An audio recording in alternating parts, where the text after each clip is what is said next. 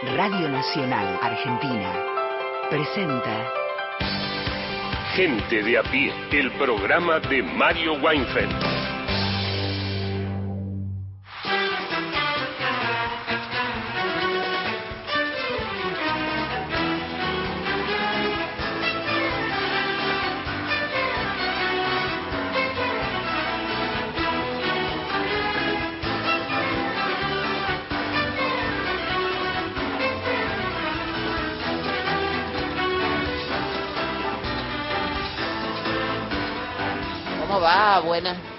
Tardes. Siete minutos pasan de las tres. Esto es Gente de a pie, el programa de Mario Weinfeld. Escuchás en duplex por M870, por Nacional Folclórica 98.7. Y voy a saludar a mi compañerito de banco. Hola Martín Rodríguez. ¿Cómo le va Carla? Me gusta que me digan, hace mucho no me dicen compañerito de banco. Bueno, acá estamos. Acá estamos. Un placer estar de nuevo. Para mí empieza la semana. Es como el miércoles siempre tiene algo de lunes, porque son mi corta semana en gente de a pie de dos días que vengo. Eh, bueno, en este, como decimos siempre, el periodo especial, ¿no? Sí, el periodo especial de gente de a pie. Tras la muerte del gran, querido y siempre eternamente recordado Mario Weinfeld. Y hacemos honor cuidándole la casa. Claro. Por, hasta que podamos. Mientras podamos. Mientras podamos, exactamente. Te cuento que ya podés eh, llamarnos, dejarnos tu mensaje en el 11 3 870 7485, en el 0810 222 0870. Allí dejas tu mensaje y también podés programar la música para escuchar el día jueves. ¿eh? Puedes elegir el tema y el intérprete. 11 3 870 7485, 0810 222 0870.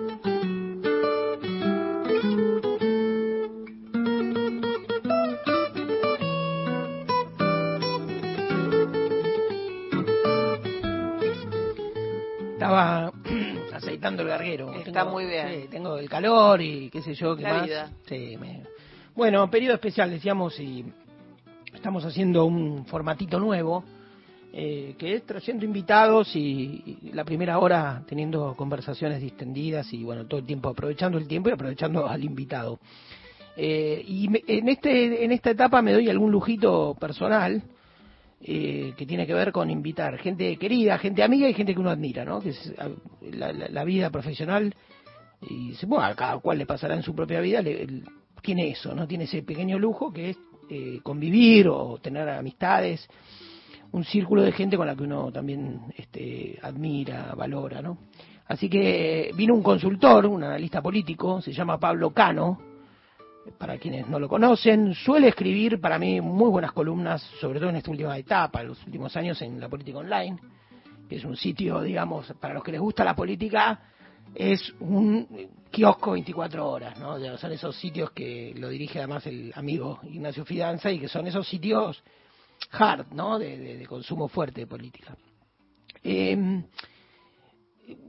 a ver, la invitación tiene que ver también porque Pablo, voy a, voy a decir dos, tres cositas de él para, para, que, para el oyente que tal vez no lo conoce. ¿Quién carajo lo trajiste? Claro, no, Pablo es eh, un, eh, un conocedor de la política de los dos lados del mostrador en el sentido más lícito, ¿no?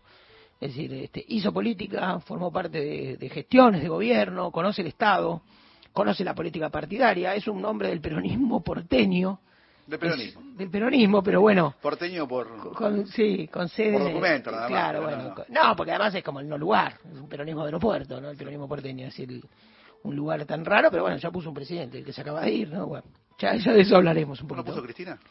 Bueno, y el pueblo lo consagró ah, votándolo. Eh, ahí arrancó, arrancó picante. Bueno, pero conoce, quiero decir, además conoce la ciudad. En eso yo te diría, no te consideras un periodista porteño, pero sí te consideras un porteño. Oh, totalmente. Eh, bueno, eso ya, viste, ya son dos cosas.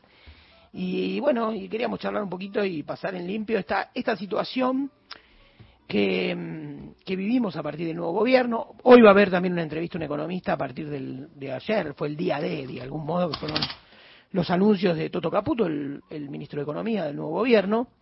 Así que yo voy a empezar a preguntarte, Pablo, vas a estar hasta las cuatro, va a haber muchas cosas para hablar, pero lo primero que quiero preguntarte es, ¿cómo fue posible esto tan impensado que era un gobierno de Javier Milei. ¿Cómo fue posible para vos? ¿Qué lo hizo posible? ¿Qué desencadenó esta rareza a la que nos vamos acostumbrando de a poco. Bueno, gracias por la invitación. Primero lo hizo posible el pueblo, quiero decir, ¿no? No, el voto, la democracia. Exacto. Bueno, eh, gracias por la invitación. Este, también es mutuo la admiración, el respeto y el cariño. Este, que la gente que esté escuchando esto sepa que es un franeleo, básicamente, que nos permitimos los dos. Hay aire, así que estamos pegoteando. Está perfecto. Este, a ver, yo creo que era absolutamente eh, inviable pensar una victoria del oficialismo, del peronismo, hace 12 meses. Mm. Con el dólar a 400 y pico y con una inflación del 4 5 y hace 12 meses hace 12 meses con la expectativa que Massa prometía un número 3 y algo para abril de este año, ¿no? Sí. O sea, ya en ese contexto era muy difícil pensar que el peronismo podía ganar. ¿Por qué? Porque veníamos de tres años de, de caída del poder adquisitivo del salario, veníamos de un proceso inflacionario que no es este, pero que venía acelerándose, eh, veníamos con, con, lo que todos sabemos que pasaba en la política del gobierno nacional, con el enfrentamiento de, de Cristina con Alberto, con, con esa suerte de limbo que tuvo cuatro años la política del oficialismo. Eh, con lo cual para mí no fue una sorpresa que el peronismo pierda. De hecho, te diría que un poco trastocó los papeles el resultado de octubre, eh, que dio una, una, ilusión, una ventana de, de, expectativa, pero era absolutamente ilógico pensar que podía ganar el peronismo. Ahora bien, eh, ¿por qué gana mi ley? Y bueno, yo creo que tenés este ahí en la, la juxtaposición de, de, del peronismo inviable en su capacidad electoral y de todo lo que ha hecho Juntos por el Cambio para, para perder un turno que era obvio, también hace un año era obvio. Uh -huh. Hace un año era obvio. Me parece que, que buscarle en, en, la respuesta de la sociedad lo que sucedió, me, me, parece que es darle mucho, mucha mochila a la sociedad. Acá pasó algo que falló la dirigencia. Mm. Falló la dirigencia. Mm. La gente estaba muy cagada a palos como para pedirle que te ordene. Mm. Este, bastante que fue y votó, bastante que cree en la democracia, bastante que se volvió, se, se mostró sistémica aún en un, en un momento sí. contextual horrible. Falló la dirigencia. Me parece que cuando se cuenta la, la historia de estos días, este, eh, sobre todo si el experimento de mi ley no sale bien, no sale bien no quiere decir que termine en helicóptero, sino quiere decir que sea otro periodo frustrado. Sí. Sobre todo si no sale bien, va a ser muy dura la historia para, para con, con Cristina, muy dura para con Macri, este, muy dura para con el radicalismo, uh -huh. eh, porque evidentemente se habría una oportunidad de recambio institucional dentro de los márgenes del juego democrático tradicional para la Nobel Democracia Argentina, que la irrupción de mi ley, por los déficits que estoy contando, rompe y estamos ahora en territorio desconocido. Mm. Me gustó esta, esta idea que, que, tiraste de eh, una especie de sociedad al, más a la altura del. Es decir, es decir, la dirigencia no estuvo a la altura y una sociedad que sí estuvo a la altura, una sociedad que no se desbordó, una sociedad que fue a votar, una sociedad que... ¿Que aguantó? Claro, que aguantó. Que aguantó los procesos democráticos. Exacto. Este... Vos, vos, cuando yo te hacía la presentación, decías, bueno, lo eligió a, a Alberto, lo eligió Cristina, ¿no? Eh, que era una muletilla histórica que además nos falta la verdad, es decir, eh, fue una decisión de Cristina que la planteó el 18 de mayo de 2019, lejanísimo, en un momento de gran esperanza y en un momento de, de una cierta verosímil eh, vuelta a la unidad de un peronismo que encontró en el fracaso de Macri, sobre todo en los últimos dos años de gobierno, una suerte de atajo para coser heridas rápido y para imaginar que eh, lo de Macri había sido una excepción y se, volvió, y se podía retornar a un cierto mínimo de orden y de diría bienestar o de gobernabilidad que era lo que había dado el kirchnerismo. Orden y progreso, como sí, dice un amigo. Y, bueno, orden y progresismo. Eso. Pero digo, a un mínimo piso de gobernabilidad, más o menos potable que tenía, eh, que tuvo en los primeros años. El kirchnerismo, yo creo que la, el último gobierno de Cristina, a mi juicio, fue un mal gobierno y además un gobierno que se empezó a, saltar.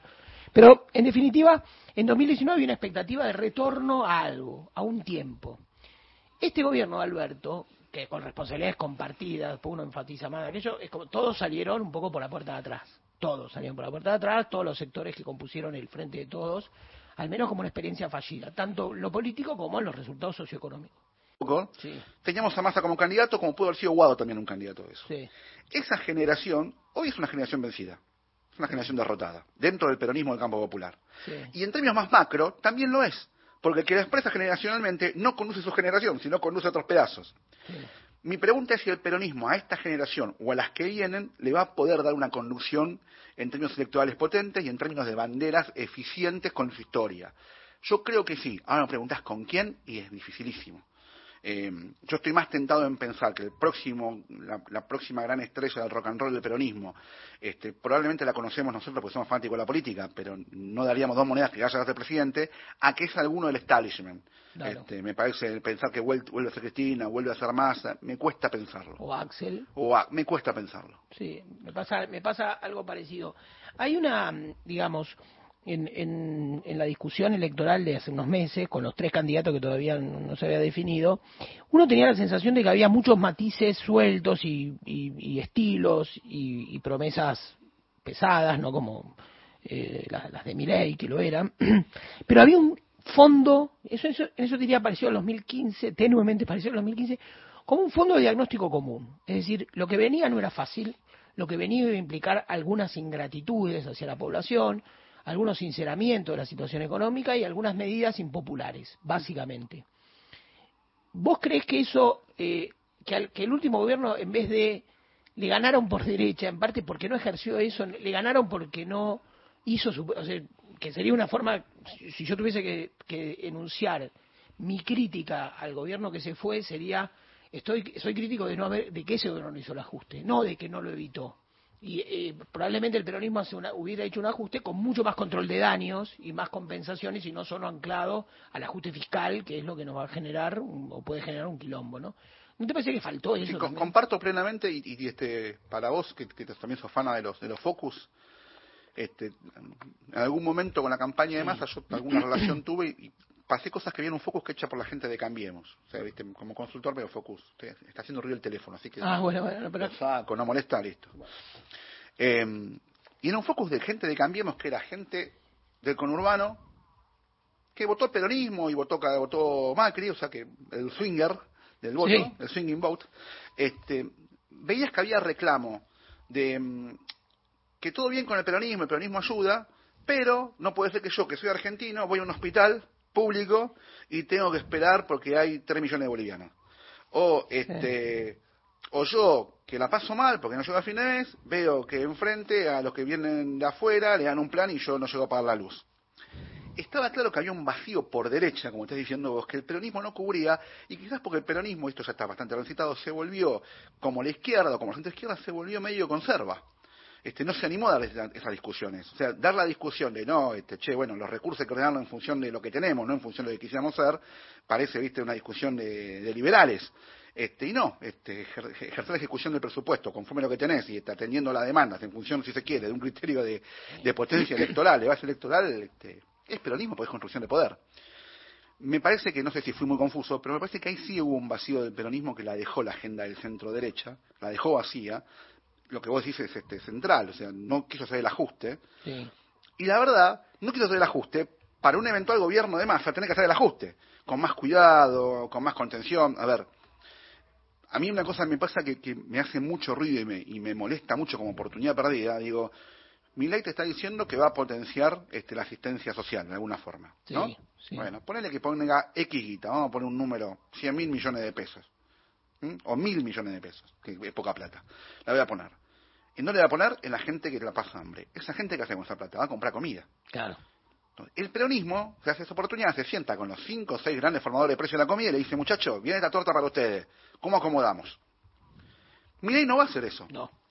Entonces, vos tenés hoy que pone mil millones de mangos, por decir un número caprichoso, que va a llevar el precio del paquete de fideo a una luca y media, que es lo que es casi más caro de lo que vale en Europa un paquete de fideo. Metete en la página del, supermercado francés en España y te das cuenta que está más caro el fideo allá, acá que allá. Sí. Haciendo, entre comillas, política peronista, que es contención de guita para, para la gente que más la pasa, la pasa mal. Fíjate vos ese vacío que deja el peronismo en el trayecto que va de la última parte del gobierno anterior a hoy semánticamente, porque inclusive no hay nadie discutiendo esto, porque pareciera que este, hay que dejarle el escenario abierto a Milei hasta aún para que se equivoque y, yo creo que está mal eso, me parece que los espacios vacíos en política siempre los ocupa alguien, no sea cosa de como que la oposición a Milei la, la termina ocupando alguien más a la derecha todavía, este, pero volviendo al eje, sí, creo que el peronismo le tuvo miedo a hacer, a hacer este al, ser ambicioso, al ser este revolucionario y tomar agendas que por ahí no formaban parte de su imaginario histórico, pero que sí eran eh, necesarias para el momento. Ahora, ahí vamos a entrar en esa vamos a entrar en tu respuesta un poco más. después nos salimos. Eh, uno dice el peronismo. Sí. Y uno entiende que el peronismo es, eh, digamos, hoy es un, hoy era, viene siendo en los años, básicamente dos sectores. Puede haber más. Un sector kirchnerista, con una profundidad eh, electoral en el, en el conurbano bonaerense, ¿no? sea, a veces quienes lo chicanean dicen, alguna gente, un partido vecinal de la tercera sección electoral, digamos, es, más que eso, pero también tiene una base sólida ahí y sobre todo una representación imaginaria ahí, ¿no? Es decir, el peronismo en la versión kirchnerista podría ser una alianza entre pobres del conurbano y progresistas de la capital, porque tiene los dos componentes. Si uno mira a Axel Kicillof, dice... No, la elección de masa. Claro. 47 puntos de Buenos Aires. Bueno, exacto. Pero además, digo, por ejemplo, Kicillof, que sería la, digamos, la figura del que hoy por hoy es muy prematuro, pero el kirchnerismo apunta, reúne eso, es un egresado de la Universidad de Buenos Aires, un egresado del Colegio Nacional de Buenos Aires, un muchacho de la izquierda, y gobierna la provincia con los votos, sobre todo los pobres del conurbano. Entonces ahí uno diría, ahí está hecho el combo de qué tipo de alianza social es el kirchnerismo. Ahora, no, y del otro lado ya es diverso, es complejo, no hay, Alberto Fernández no quiso, ser un, no quiso ejercer un liderazgo distinto, lo demás no sabemos si, puede, si, si él imaginará un retorno. Es decir, hay algunos políticos, Scioli, Massa, Randazo, que están por ahí. El interior es una incógnita. Ahora aparece Yarlor. Algunos, yo me, lo miro, expectante a ver si alguien del, de la región pampeana, del peronismo, puede ser algo interesante, pero estamos, digamos, no hay nada todavía del todo parada ahí. Ese giro entonces también no puede ser el ancla del kirchnerismo, es decir, el kirchnerismo que tiene su versión, su repertorio centro-izquierda. No digo de izquierda, de centro-izquierda, ¿no? Con derechos humanos, no punitivista. Eh, no, yo te cambio la bocha. Sí. No hubo coraje en el peronismo para enfrentar a Cristina. No. No enfrentar, no enfrentar las banderas de Cristina, ni la agenda de Cristina, enfrentar a Cristina. Sí. Porque cuando vos pones, cuando vos escuchás por Llora, por ejemplo, vos escuchás algún discurso de Llora en un ámbito donde el chabón se le suelta la lengua con ganas, sí. y es un peronista clásico. Sí. ¿Cuánta diferencia puede tener él con Cristina? En agenda, muy poca. Sí. Muy poca. Este, si escuchás, no sé, una, para mí una figura sobre, sobrevalorada que la historia la puso en su lugar, como Uñac, lo mismo. Sí. Este, Gilles Frank ¿Lo escuchas más o menos? A ver, no hay, no hay una gran diferencia, no hay, no, no hay dos agendas. De, a ver, el que plantea una agenda distinta del peronismo se fue con Macri, que fue Pichetto. Este, o sea, no hay dos agendas distintas del peronismo. Para mí lo que hay es no hubo, y esto no, no lo digo como, como un llamamiento a una rebelión, sino lo digo como una descripción histórica. O sea, la conducción de Cristina eh, o la referencia de Cristina nunca fue discutida dentro del peronismo por, por falta de coraje, básicamente. Eh, en términos políticos, ¿no? Es decir, che, lo propio de cualquier proceso político de construcción de poder, este, como, como Néstor este, discutió Dualde. Este, no hubo eso y entonces por eso parece que dice dos peronismos. No, no hay dos, dos, peronismos. Hay un peronismo que reconoce a Cristina y otro que no la reconoce, pero que está siempre mirando a ver si se puede colarle a través de sus votos de ella o acomodarse. No, sobre todo pensando también, digo esto y ya vamos cerrando este bloque, sobre todo pensando también en, en lo que representan. Yo creo que hay un peronismo del conurbano fuerte, como, como vos hoy fuera de aire hablábamos un poco de, ese del libro, citábamos el libro de Carlos Pagni, El Nudo, ¿no? Un peronismo, digamos, que expresa una, un imaginario del conurbano, industrialista en algún punto, pobrista dirían otros, eh, progresista, como decíamos, del AMBA, peronismo del AMBA, y uno esperaría que emergiera un peronismo de tierra adentro, un peronismo más productivista, con un perfil más exportador, con un peronismo distinto. Por, supuesto, lo que vos decís, al final, junto por el cambio y por derecha, se lo, absorbieron a un dirigente como... que era un dirigente sin votos, ¿no, Pero esa discusión, y te lo hago corto, sí. esa discusión la tuvo el peronismo, la tuvo con Dualde y Menem. Claro. La tuvo con Dualde y Menem. O sea, y, en realidad hubo una síntesis ahí después. Pero esa discusión la hubo. Porque, ¿cómo agarra Dualde la, provincia de Buenos Aires, porque acuerda el fondo del conurbano. Entonces, por eso, esa discusión ya se saldó en el peronismo. Lo que pasa es que hoy no hay actores con capacidad de reproducirla, básicamente por falta de coraje. Bueno, estamos con Pablo Cano y te dejo Carla, pero vamos a seguir en, en, la segunda media hora del programa. Sí, claro que sí, en la segunda media hora ahora vamos a ir a las noticias y después volvemos con una hora y media más de gente de a pie, el programa de Mario Weinfeld. Radio Nacional, en todo el país. Ombu, inversión tecnológica en calzados de seguridad. Ombu, Caminamos el futuro. Calzado Zumbú. Nuestro liderazgo a tus pies. Nacional Noticias. El país en una sola radio.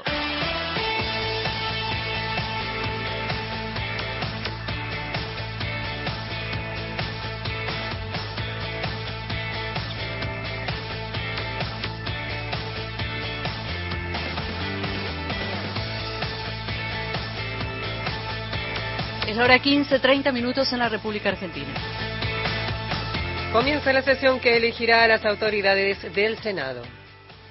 De la Nación, en el marco de una sesión especial, se prepara para designar finalmente a sus autoridades, luego de un acuerdo y de una mayoría circunstancial alcanzada por los bloques de la Libertad Avanza, Juntos por el Cambio y bloques provinciales, se estaría por designar a Bartolomé Abdala, senador de la Libertad Avanza por San Luis, como presidente provisional del Senado, a Agustín Justinian como secretario parlamentario y también a María Laura Iso, secretaria administrativa de la Cámara Alta. También en la sesión especial, el oficialismo, la libertad avanza con las mayorías especiales de Juntos por el Cambio y los bloques provinciales, también avanzaría con las conformaciones de las distintas comisiones, las permanentes y las bicamerales. El oficialismo se quedaría con las presidencias de las comisiones estratégicas, estamos hablando de presupuesto y hacienda, asuntos constitucionales, la Comisión de Acuerdo y Legislación General. Desde el Congreso de la Nación informó Gastón Fiorda para Radio Nacional. El Banco Central anunció la liberación de importaciones. El Banco Central estableció que no será necesario contar con una declaración efectuada a través del sistema de importaciones de la República Argentina, conocido como CIRA, en estado salida como requisito de acceso al mercado de cambios y tampoco con validar la operación en el sistema informático cuenta corriente única de comercio exterior. De esta manera, para los pagos a importadores que se realicen a partir de ahora, no se va a necesitar la autorización previa del Banco Central, pero este acceso será escalonado según la importancia de la actividad que realicen las empresas. Los pagos podrán ser inmediatos para las compras al exterior de hidrocarburos y derivados y energía eléctrica, en tanto luego de 30 días corridos podrían liberarse los pagos de productos farmacéuticos o insumos para esta industria y también para los fertilizantes o productos fitosanitarios. El organismo además impuso un plazo de seis meses para los pagos de importaciones de automóviles. Desde el Ministerio de Economía informó Gerardo Mazzocchi para Radio Nacional. En La Rioja se manifiestan a favor de incorporar la aplicación Uber. Luego de mantener la primera reunión de gabinete con suministros en la Casa Gris, el gobernador de Entre Ríos, Rogelio Frigerio, viajó a Concordia para acompañar a Francisco Ajué en su asunción como intendente. Seguidamente ambos encabezaron una reunión de trabajo con el Comité Operativo de Emergencia y recorrieron la obra del Aeropuerto Internacional de la misma ciudad.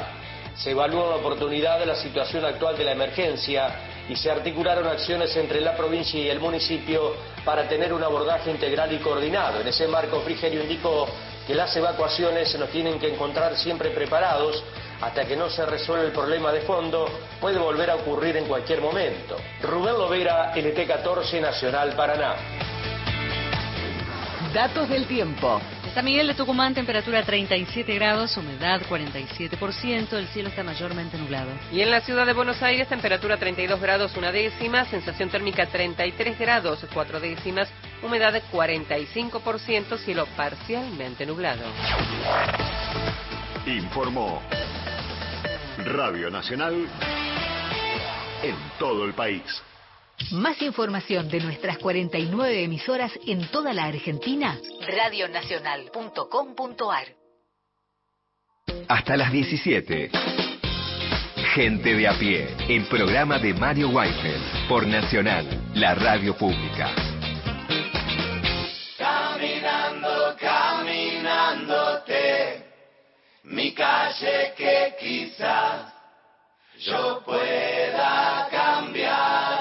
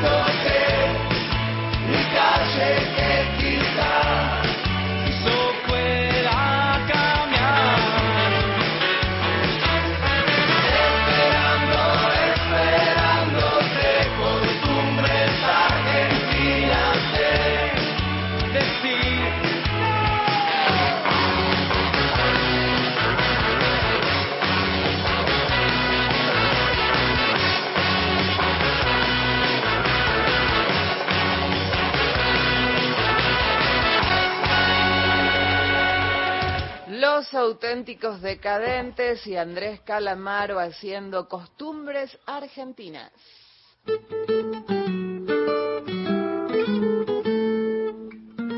Bueno, seguimos acá con, el querido Pablo Cano. Eh, ¿Sabes qué? Sorpresita que te da la radio. Mandó un saludo. Yo no sé si lo conoces, pero conocerlo o desconocer, no sé si sos amigo o qué, pero que la está disfrutando la charla. Me dice, estoy en Panamericana, espero que no choque Tartu.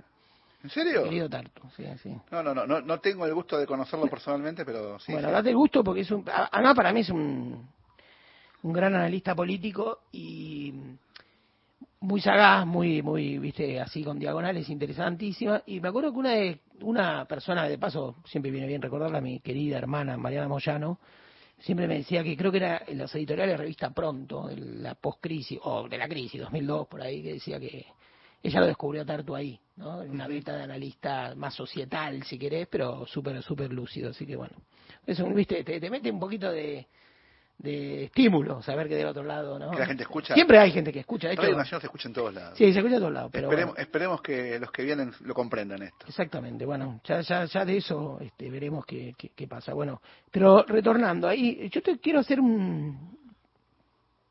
Ya que hablamos del peronismo, eh, algunas preguntas así como, como de nombres, un ping-pong, de tipos que vos decís, eh, ¿para dónde van? Hagamos un poco intratables. Un poquito, claro, pero un poquito de la incógnita, ¿no? Uno es Sergio Massa, ¿no? Que eh, efectivamente se movió como, como un, digamos, eh, un tiburón de la política en, los últimos años, o sea, fue quien hizo de la foto con Cristina, yo, yo diría la, versión más verosímil de que había una unidad en el peronismo, porque había sido quien la había enfrentado en 2013 y le había ganado una elección nada más y nada menos con la provincia de Buenos Aires.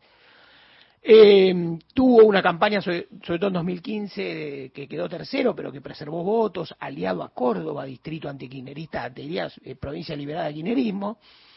Eh, prometía cárcel para los ñoquis y la cámpora, después eh, reanudó un vínculo durante el macrismo, sobre todo cuando Macri se, se pincha el vínculo con Macri, este, se arrima, está con Alberto, en fin, se arma el, el, frente de todos y fue el tipo que casi le diría el último vector de la unidad porque incluso antes de ser ministro de Economía era el tipo que hablaba con todos los sectores peleados asiduamente del frente y nos hizo todos. creer a todos que se podía ganar. Bueno, y después llega al ministerio, al ministerio de Economía y luego llega a la candidatura de la presidenta, que hablábamos fuera de aire, habría que hacer una serie, si es que a alguien le importa. Si hubiera ganado, se, tendría que hacer, si hubiera ganado.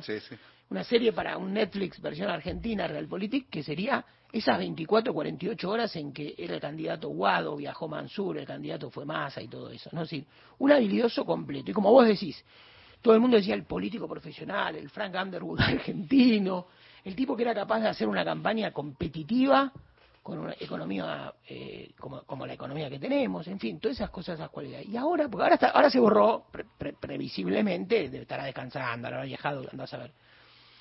Eh, ¿Qué futuro le ves a Massa o crees que ya está y que tiene un destino más tipo Manzano? ¿Pasar al ostracismo, monjenegro, hacer negocios y otra vida? Tipos como Massa me parece que lo primero que hay que tener es respeto, porque mm, la, voluntad que ha mostrado para construir un poder es enorme, te diría que es singular dentro de los actores de la política de hoy. Yo no, no creo que esté esté análogo la, la, vocación del tipo de construir poder este, con ningún actor de la política nacional, ninguno, ninguno. Este, solo Néstor es comparable en los últimos 30 años. Eh, solo Néstor. Me parece que eso hay que respetarlo siempre. Es un tipo joven, es un tipo de la generación de los que nacieron en los 70. Eh, a mí, más derrotada. a, mí me parece que a mí me parece que estamos derrotados y que en tal caso toda generación tiene un mandato histórico, el cual cumple o traiciona. Este, me parece que nosotros ya nos tocó perder pero todavía nos, nos queda la oportunidad de acompañar un proceso. Me parece que eh, Massa naturalmente va a estar en el candelero si es su voluntad y, sería muy raro que no, lo, no, estuviera ahí jugando. No lo veo reconvertido en un manzano. Eh, ¿Por qué no lo veo? Eh, porque a diferencia de Manzano, del cual tengo mucha más distancia este, generacional y hasta vivencial, eh, a Massa le gusta hablar de política, y a Massa le gusta tomar mate con punteros, le gusta caminar territorios, tiene, tiene otro, tiene otro anclaje por debajo. Entonces me parece que es difícil que deje esto. Ahora hay que ver después si el contexto se le presenta y también es verdad que ya este, eh, probó un par de veces y no, no pudo coronar. Hay que ver también cómo te impacta eso en lo, emocional, ¿no? Porque es muy hacer política al nivel de los grandes dirigentes este, es muy desgastante, es muy difícil, dejas mucha piel en el camino. Entonces, este, bueno, probablemente habrá que ver también cómo, cómo procesa esta derrota. Insisto, lo veo jugando de vuelta. Me preguntás, ¿puede ser presidente? probablemente porque su voluntad se lo permita, este, estaría entre los posibles. Yo creo que la generación de él, en la que soy parte, me parece ya no nos va a tocar. Ya no nos va a tocar. No. Es una, es una, una advertencia complicada para, quienes tenemos un reloj biológico. Bueno, pero tampoco, a ver, podemos ser parte de, unos pibes más jóvenes que vengan. Este, pero nada, a ver, hay una, hay un punto que, que es, este, esta generación la generación de los que tienen cuarenta y pico y cincuenta y pocos que están dentro del peronismo, hace 15 años están jugando en la política casi en primer nivel. Entonces, a ver, este, fueron ministros, fueron diputados, fueron senadores, este, fueron intendentes. Entonces, y en esta fuimos todos con Sergio y no llegamos. A mí, a mí me da la. Yo te, hago un matiz ahí que me, interesa mucho esto de las generaciones. Y es, eh, te, lo, te lo tiro ahí como pregunta, voy a tratar de ser sintético. Eh, a mí me parece que hay una, yo también soy parte de esa generación, lo vi de cerca, también estuve en política un rato y qué sé yo, me parece que es una generación eh, que, que, creció, que tomó lugares de poder importantísimos, ministerios, secretarías, incluso algunos parlamentarios, pero que no construyó su propio poder. No. En muchos casos parecen más consumidores de poder ajeno, ¿no? Porque dicen, todos los años recorren la trayectoria Salvo Massa. Sí, o Axel. Salvo Massa, no, Axel no. Axel, a ver, yo ¿Vos no lo ves como un constructor de poder? No, no, no, no. Salvo, salvo Massa. Sí. Este, Massa sí, comparto con vos. Salvo Massa, el resto, a ver, si la generación de nuestros viejos, sí. o sea, tipos que tienen setenta y pico, sí. cuando construyeron masa crítica de poder, fueron por su proyecto sí. y mataron a sus padres, Néstor con Dual, ¿eh? Sí. Por, por, el ejemplo. Eh, nosotros cuando nos tocó poder nos quedamos viendo en la casa de nuestros viejos. Claro. Nos quedamos viendo ahí con la comodidad, ¿viste? De, los muebles que ya papá había armado, este, en el living de casa. Y bueno, este, después habrá un juicio histórico sobre nosotros, pero pasó así. Este. De hecho, a, ver, em, vos pensás que los montoneros este, discuten a Perón. No importa si tienen razón, no, no, pero discuten a Perón. a ver, hay una discusión generacional. Sí. Esta, en, en, nuestra generación no pasó, no discutimos, y esa discusión naturalmente se da, se da de padre e hijo en cualquier familia. Bueno, acá no le dimos, la saltamos, porque es por la comodidad de vivir en casa. ¿Sabes dónde, dónde veo que se replica una experiencia parecida? Eh, en el, entre lo que fue lo que fue la generación del 83, la coordinadora y Alfonsín. Claro. Y, creo que con efectos también nocivos, nocivos para la regeneración de un proyecto radical autónomo de la figura de Alfonsín. ¿no? Si Alfonsín le puso, es verdad, fue un líder en el 83, era un líder muy popular, era un tipo con una audacia política enorme, distinta a lo que era la, conducción balvinista, que era una conducción más conservadora. Le da un aire y una iniciativa al radicalismo y una campaña de afiliación tremenda y popularidad y cancha llena y, ¿eh? y bajo ese mito lo congela lo congela, lo reseca, porque después atraviesan todo un largo desierto los radicales y no son no fueron capaces, porque de la Rúa era contemporáneo Alfonsín, era de la misma generación, era más aburrido que Balvin, menos audaz que Balvin, o sea, era un balvinista. Sí, pero ahí te, hago una, diferencia ahí. Y digo lo que pasó te, hago una diferencia ahí. Alfonsín, ese salto, esa discusión de entre generaciones, sí. Alfonsín se la lleva puesta a la economía. Vos no podés discutir cuando se esté sí, el país. Es cierto, en cambio, a ver, la de Pero digo después también, ¿eh? Alfonsín como líder, que quedó como hablando, líder residual. Está hablando de los irrompibles, este, está hablando de otra cosa. Pero digo, cuando vos podés discutir, che, loco, a ver, este, la discusión que se da entre padres e hijos en una transición en un empresarial, che, la empresa tiene que ir de este lado y después está haciendo bien, pero que, bueno, a ver, me parece que acá en el kirchnerismo había contexto para hacer para esa discusión y no no se dio. Y esa y esa discusión fue que no se dio es la que no dio esta generación. Eh, lo mismo en cierto sentido pasa con, con los análogos en nuestra en nuestro rango etario que están en el macrismo. Sí, lo mismo pasa. Sí. Este, de hecho, fíjate que de alguna forma Garreta, que es un tipo más grande, cuando quiere esa generación, esa discusión queda solo. Sí sostenido solo por, por los recursos hacia Buenos Aires, pero quedó solo. Eh, ¿Por qué? Bueno, porque en definitiva, evidentemente, la, generación nuestra, en términos transversales, tiene menos menos este audacia que, la que tuvo nuestros padres. Y eso es un y en algún sentido simbólico, eh, para un sector de esa generación, pero que ocupa un lugar central simbólico, venían con los padres muertos. Sí. Entonces yo creo que también había una cosa de una sacralidad de la generación del 70, la idea de que era la generación mítica, que había dado la guerra, le había hecho la guerra por el socialismo, por la patria, no sé qué. ¿Vamos un poco más al barro con esto? Sí. Bueno, vos recién hablabas del kirchnerismo como fenómeno de Lamba. Sí. Yo te puedo decir que tiene un fenómeno de Lamba justamente por este problema de la generación que no discute. Sí. Porque la franquicia del kirchnerismo dentro del país, cuando hay elección nacional, sacaba cuarenta y pico de puntos. Sí. ¿Por qué no la capitalizaban adentro? Sí. Porque no podías dar, no querías dar la discusión. Claro. No querías, a ver, no querías romper. Sí. O sea, el kirchnerismo tenía votos y no había kirchneristas con votos. Porque no querías, porque no querías dar la discusión. Claro, salvo Cristina o... no, está bien, pero lo que vos digo, la provincia X, porque si no haces un nombre propio, sí. es una autopsia. La provincia X, este, el kirchnerismo sacaba regularmente 40 puntos. ¿Por qué para gobernar saca 5 o 6? Y porque en definitiva la discusión, che, estos somos nosotros, la discusión identitaria de quiénes sos y quién no sos, aún dentro de esa discusión del peronismo local, no la das porque implica pelearte allá y pelearte acá. Mm. Con, viste, con la que eso te deja en cierto Dame un ejemplo de una provincia, o que se te ocurra de esto, si querés sin nombres. Tucumán. Claro. Tucumán. Si vos vas a mirar los números del kirchnerismo en la selección nacional en Tucumán, son todos altos. ¿Por qué no hubo un gobernador kirchnerista? ¿Por qué no, hubo una, no disputó una interna kirchnerista? O a un lugar más para acá, este, un- una anécdota de la cámpora que se puede contar.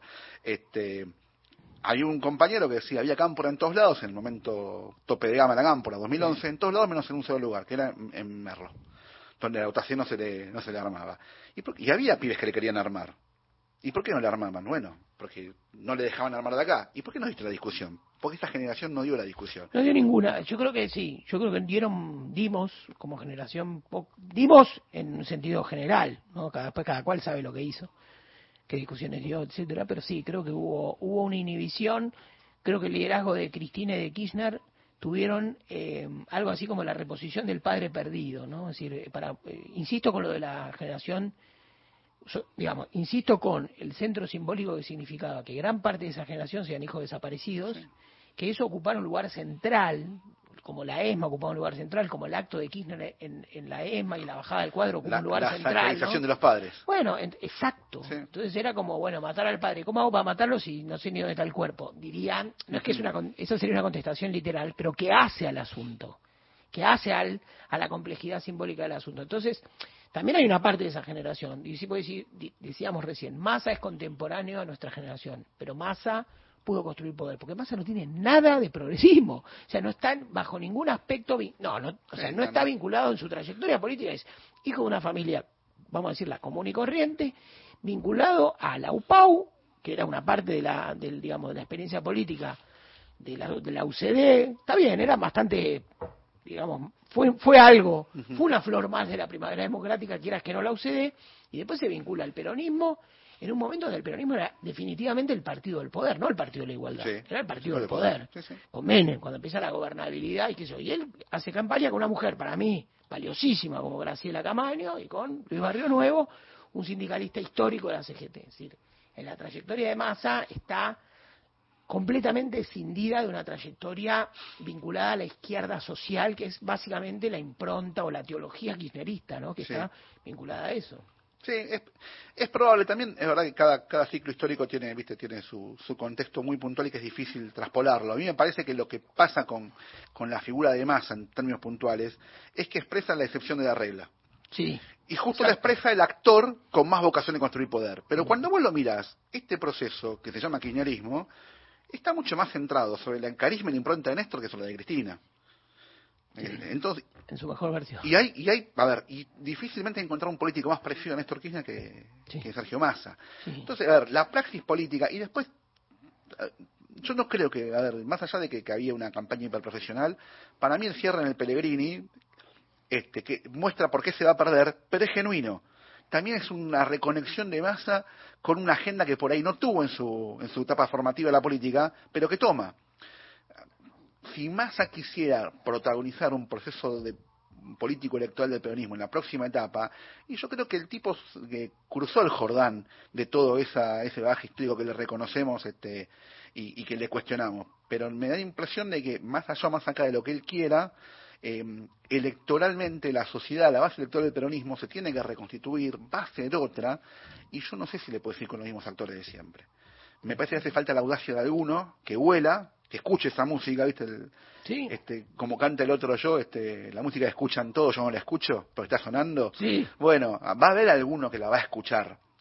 A ver, yo no creo que Milei haya escuchado la música que no, escu que, que no escuchábamos todos. Para mí Milei lo que es es un, es un, es un defecto de, de, del error de las dirigencias de Juntos por el Cambio del Peronismo. Este es un defecto. De hecho, te lo muestra tanto que los túneles por los cuales la campaña de Milei llega a ser la campaña de Milei, te lo demuestran. Ahora ese efecto, esa experiencia cómo termina, no lo sé. Pero no creo que haya una, una habilidad de Milei. Eh, me parece que falta el hábil. Sí, Milei fue, digamos, está bien, está bien lo que decís, sí, Milei lo quisieron aprovechar todos, ¿no? Y él se aprovechó de todos. Fue, fue dio vuelta a eso, ¿viste? Había un... A ver, ponelo, ponelo sí. cerraron la distancia, quedan pocos minutos. A ver, de la Rúa, ¿qué era de la Rúa? Era el no Menem, no Claro. era de la Rúa, era el no Menem. Sí. La elección de este año era el no Alberto, el no Alberto, el no, el no kirchnerismo. Todo hacía pensar que el no kirchnerismo lo expresaba quien había expresado siempre ese no kirchnerismo, que era Junto por el Cambio. Tan es así que el sistema, el círculo rojo daba por sentado que el canal interna de Horacio y Patricia el próximo presidente. Bueno, saltó la liebre. ¿Hubo un, hubo un éxito de Milei ahí? Y no, porque el tipo sacó 30 puntos en dos elecciones. No quebró los 30 puntos. No. A ver, cuando vos ves la plaza de la plaza de Mayo del domingo, ves tipo disfrazado de Goku, este, al, nada, a ver, Sí, sí, la marcha de su orgullo, un que, tipo que sacó, toda 50 variopinta, sacó sí. 55% de los votos, en la plaza metió, 56. ¿cuánto? ¿50 mil? Sí. ¿50 mil personas? No, está bien, yo digo... No hay un fenómeno. sí, plaza no es votos, lo sabemos la No, no, pero no hay un fenómeno. A ver, Eh, digo, ¿hay un que- fenómeno? Sí. No, no hay un fenómeno. A ver, inclusive me parece, y con esto te, te devuelvo la palabra para que no se nos vaya el tiempo, inclusive me parece que hay el error más profundo que puede con- constituir Milei este, y su equipo económico, más allá de que es necesario que lo hagan, es realmente pensar que la gente votó el ajuste. Sí. Este, Pero hay, hay, hay, yo, yo tomo lo que decís. Yo creo que hay una parte de, mino, diríamos rápido, para decirlo en términos como se descifraba el kirchnerismo, hay una parte más de minoría intensa que el fenómeno popular, comparto con vos. Creo que hizo una campaña tan explícita que es verdad, pero no es solo esa verdad decir que la gente no votó el ajuste. Yo creo que había, una, había un clima de ideas, había un viento, y yo creo que lo que lo que no se interpretó y tal vez más a- ahí por eso digo la foto de Pellegrini varios la remarcamos tiene que ver con qué es lo que la sociedad en esta época estaba viendo como privilegios porque decir que los ricos son los privilegiados que los tipos que fugan que los que tienen autos de alta gama que los que viven en Nordelta son los privilegiados es una verdad es una verdad histórica Distante. nunca terminó eso ni con el kirchnerismo ni sin el kirchnerismo dejó de haber ricos dejó de haber Nordeltas dejó de haber eh, Corruptos, tampoco. no, y- incluso los propios. Lo que digo es, me da la sensación de que ese progresismo, esa, mm, eso, esos estudiantes porteños, e- esa, pobres pibes, no está buena gente en el fondo, ¿viste? uno no es que se la agarra con los estudiantes de Pellegrini. A mí me encantaría mi hijo vaya a Pellegrini, no va a ir, pero me, me hubiese gustado. Ahora, todo eso, el, el empleado público, el artista que acompaña al kirchnerismo, ese artista no de salón blanco, eh, eh, los cineastas, ¿no? Es decir, hay, hay como todo, algo, todo un algo con lo que está envuelto el moño de 20 años de historia, de los últimos 20 años de historia, yo creo que estaba visto por la sociedad. Y no te olvides de la pandemia, y no te olvides de los que no vivían del Estado, y no te olvides de los que se fueron a ganar el mango y rompieron la, la cuarentena por dentro. No, yo creo que estaban viendo en eso una nueva forma de privilegio, una nueva aristocracia y se votó contra eso. Y, y Massa, que es muy inteligente, y que es un político que además casi diría fue el primer Milei frente al kirchnerismo, fue el primero que miró y dijo, ojo ahí, capaz que, el- ahora capaz que ya estaba perdido, ¿no? También, porque 12 puntos de diferencia. no, no había, no había chance. No había chance. No había chance, no había chance. A ver, si tu, si tu base electoral este, tiene pérdida de poder adquisitivo feroz, Sí. este, si tu base electoral este, le chorean el celular con espera colectivo, Exactamente. y no tenés vuelta atrás. A ver, no tenés vuelta atrás. Yo creo que, que, que fue una confusión este, que feliz. Fue un, fue un dos días de verano en un invierno, lo pasó entre octubre viste y noviembre. Pero no, no había chance, no había chance. Me parece que inclusive, creo que yo estoy convencido de que Cristina hace todo para que Massa sea el presidente, porque es la primera persona que, que, que huele que no había forma de ganar. Claro. Entonces este, prefirió resguardar su capital. Me parece que sí es linda para la serie de Netflix Sí. pensar por qué no fue Axel candidato a presidente, Sí, también. porque uno puede deducir que con Axel presidente vos te- tenías un tipo parado en el escenario nacional Sí. y tenías un gobernador también propio. Sí. Es una película hermosa para verla. Pero porque- pará, pero vamos, si vamos a proponer esto, porque total, en el futuro vamos a tener bastante tiempo. Sí. En- son 48 horas donde tenés a Scioli, Sí. Aguado. A Scioli por Alberto. A Scioli por Alberto. A Scioli y Alberto. Sí. Aguado. A Axel. A Mansur. A Axel nunca. Axel empujado por. Empujado por atrás, ya sé. No, no, o no, empujado no. Más que empujado por atrás, este. Este no me lo, no me lo pidió ella. Llamado a sacrificio, no, sacrificio, sí. Pero no le, viste como se sabe, no me lo pidió ella. Y ella claramente no se lo pidió. No se lo pidió, máximo que, de quien nos faltó tiempo de hablar, y eh, bueno, y Massa. Y Massa, que era. Es una, te digo, son 48 horas de política argentina. No, no, a, a ver, para mí este un manual. Yo creo que a mí me parece que y, a ver, Cristina tiene este unas habilidades este, tácticas de, de, alguien que tiene mucho, pero mucho, mucho oficio en la política, mucho sí. oficio. Tiene una, lo que tiene por ahí es, a ver, nunca quiso tomar el comando de la botonera que tenía Néstor, y eso le genera un agujero claro. a la larga. Claro. ¿Por qué? Y porque esos, esas cosas que uno toma se llenan con, en el caso de Cristina, se llenaron con, ¿viste? con una, un endioseamiento de su imagen que no, claro. le, que, que no le hizo bien a ella ni al, ni al kirchnerismo. Pero creo que Cristina hizo todo para que le trajeran la candidatura de masa sin tener que pedirla a ella. Sí. Por eso Guado este, funciona como, eh, como una falsa entrega.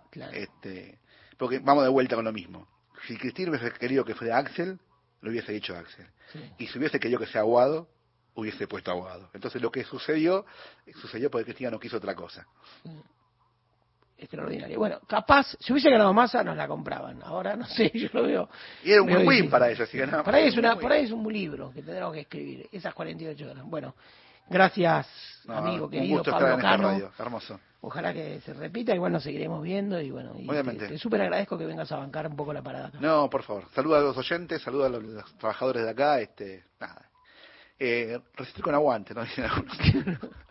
Veremos qué pasa. Chao.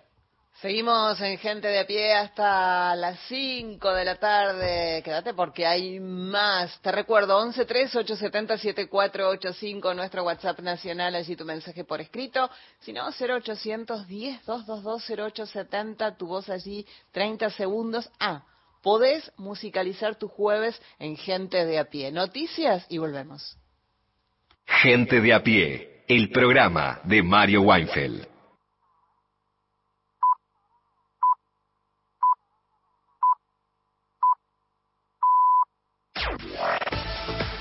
Nacional Noticias.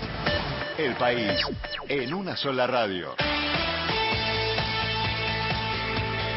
Las 16 en la República Argentina.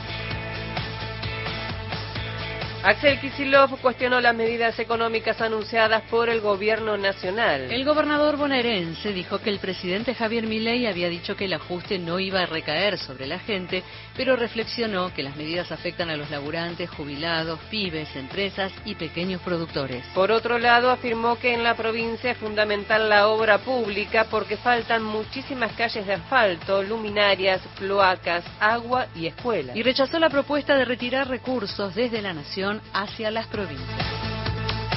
Y el INDEC acaba de dar a conocer el índice de inflación de noviembre. Desde el Ministerio de Economía nos informa Gerardo Mazzocchi. Así es, la inflación del mes de noviembre llegó al 12,8% respecto de octubre, obteniendo un 160,9% interanual. Esto se desprende de los datos que ha entregado el Instituto Nacional de Estadísticas y Censos respecto al índice de precios al consumidor. Desde el Ministerio de Economía informó Gerardo Mazzocchi para Radio Nacional. Francisco nombró un nuevo obispo en la provincia de Buenos Aires. El Papa Francisco nombró nuevo obispo de Mar del Plata, provincia de Buenos Aires.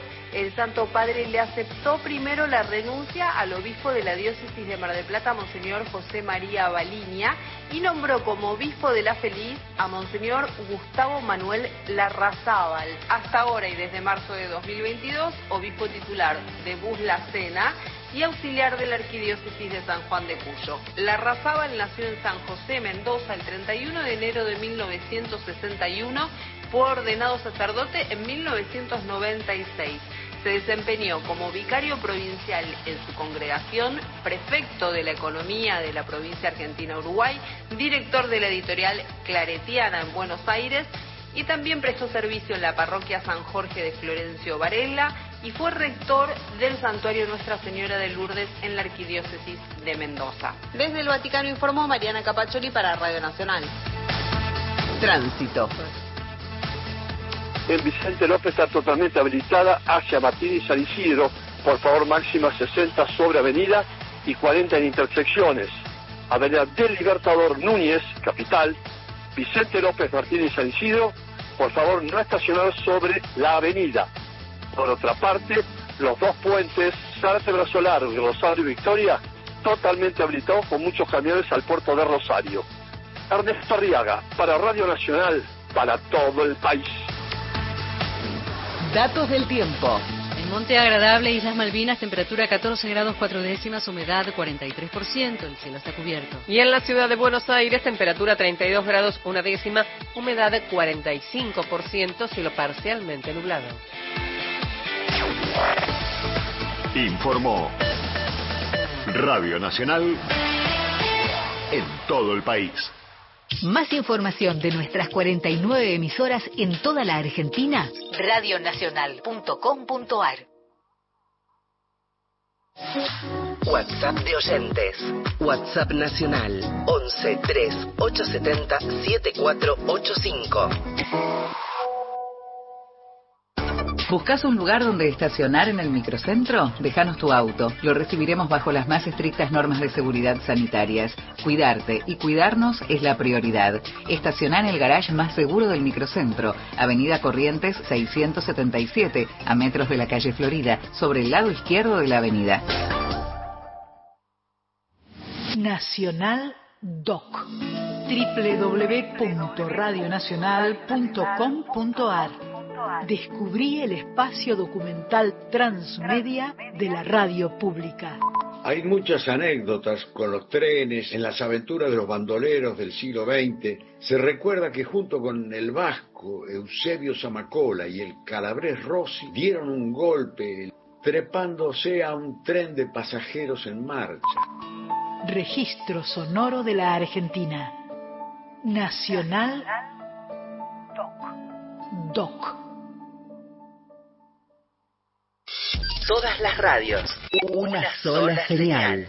Nacional Digital. Escúchala en nacionaldigital.com.ar. Radio Nacional. De norte a sur de la Argentina. Gente de a pie, el programa de Mario Weinfeld. Si nos escuchás habitualmente y me escuchás, alguna vez habrás escuchado que hay un libro precioso de sociología muy clásico, de los años 60 o por ahí, de Berger y Lundman, que comenta algo formidable, que es las personas comunes necesitan un marco de existencia en el cual su vida cotidiana básicamente sea algo dado, sea algo que le marca un nivel de incertidumbre bajo en una cantidad de cuestiones. O sea, vos suena el despertador o algo así, vos te despertás, vas a desayunar. ¿Qué desayunar? La mayoría de las personas, bien o mal, desayunan más o menos lo mismo todo el tiempo. Desayunamos más o menos. Y salís a la calle y te vas. Y vas a un lugar de trabajo, a ver a tu familia, irás caminando, vas por lugares que conoces. Sería asombroso que no conocieras las calles que recorres. Tomas un bondi, sabes cuál es, el color y eso. Todo eso está dado. Si eso no ocurriera, si el bondi se te tirara encima, si las calles fueran otras, si estuvieran rotas, ocupadas, qué sé yo, ya tu vida se convulsionaría a, a, grandes niveles y ya perderías una referencia que es importante, que es la de un cierto orden. La palabra orden tracciona derecha, ¿no es cierto? En principio, o uno le tira por ahí. Pero hay una lógica del orden, que es el orden, el llámalo como quieras, el buen orden, el orden en que viven las personas del común, que puede ser también el orden en el cual estructuran sus existencias. Uno podría decir, Juan Domingo Perón gobernando y creando, pensando en lo que llamaba la comunidad organizada, aunque más no fuera, ahora lo llamaríamos su modelo económico social o como fuera, o el proyecto nacional, era un hombre de orden. Néstor Kirchner era un tipo de orden, sin ninguna duda. ¿no? Decir, Néstor Kirchner, es decir, alguna vez un, uno que lo conocía bien, aquí me decía, le gustan solo los quilombos que arma él. Decía, ¿no? pero esta referencia es clara, porque de vez en cuando hay que romper algunos huevos para hacer una tortilla, pero en todo caso también hay que tener una serie de referencias. Vos tenés que saber si vas a tener trabajo el mes que viene, si la plata te va a alcanzar, cuánto va a costar tal cosa. Hay varias cuestiones que están ocurriendo en este momento que te alteran y te convulsionan eso y que hacen que la vida sea muy difícil en la Argentina, en el mundo, pero estamos siempre hablando de la Argentina. Continuamos con Gente de a pie. El programa de Mario Weinfeld por Nacional.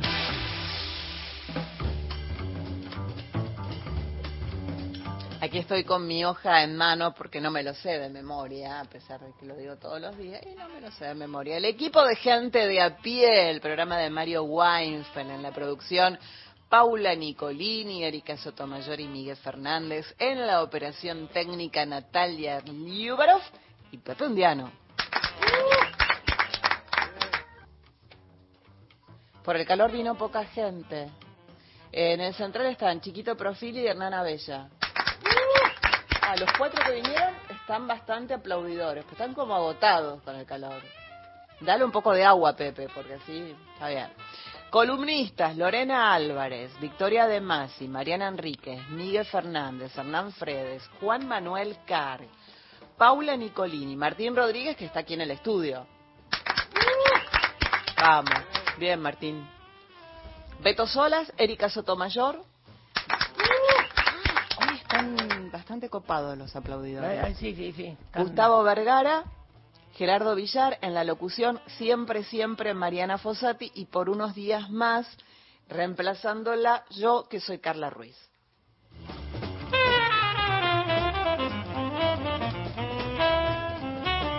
Ah, no solo no me aplaudieron, sino que me cerraron el micrófono y no podía hablar.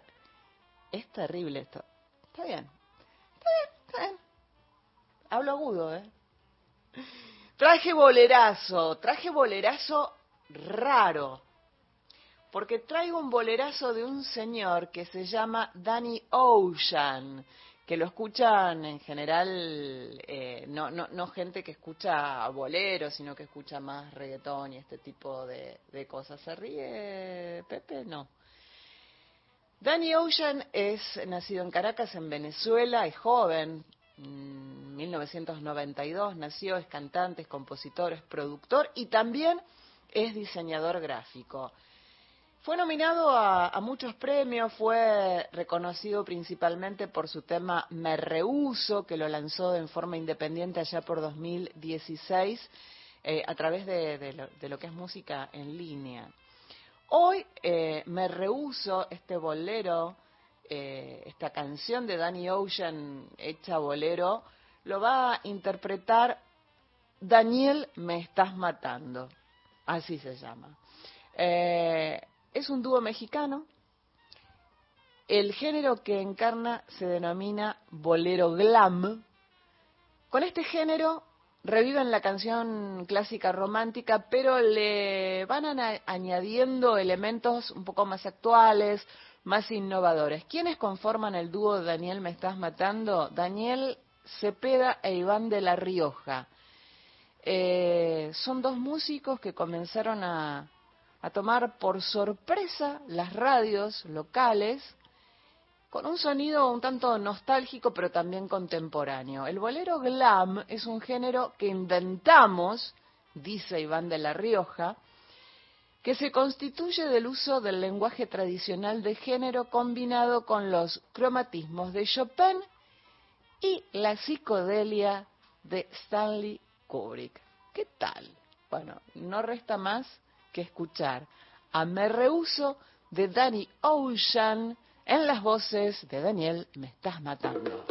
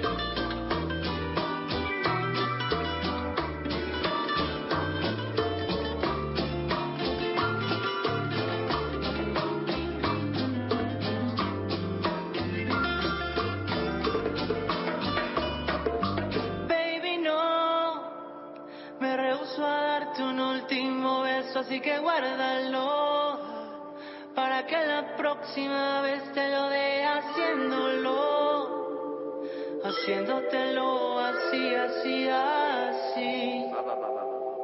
Así como te gusta, baby.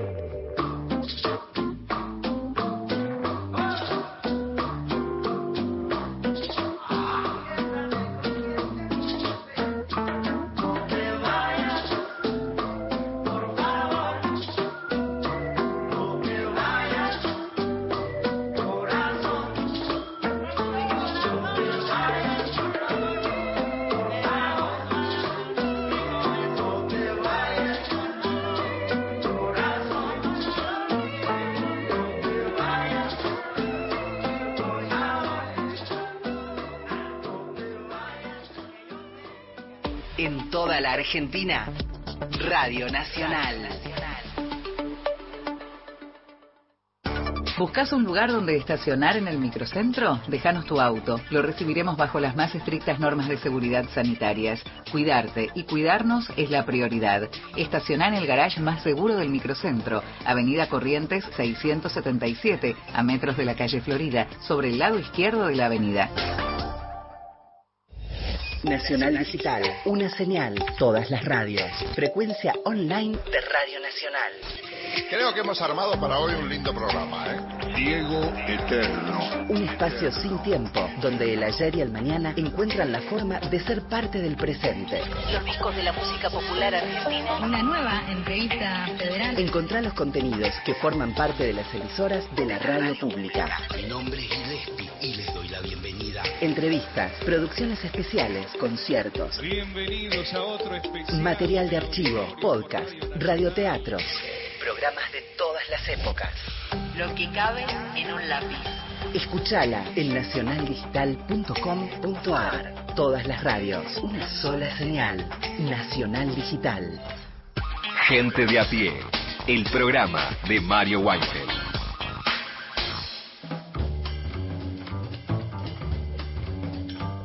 Bueno, lo, prometido al inicio del programa, ¿no? Ayer se conocieron las medidas, después de un tira y afloje entre un anuncio que estaba grabado, que se volvía a grabar, en fin, a partir de las 7 de la tarde sí se vio a Toto Caputo en la grabación corta eh, de las medidas económicas.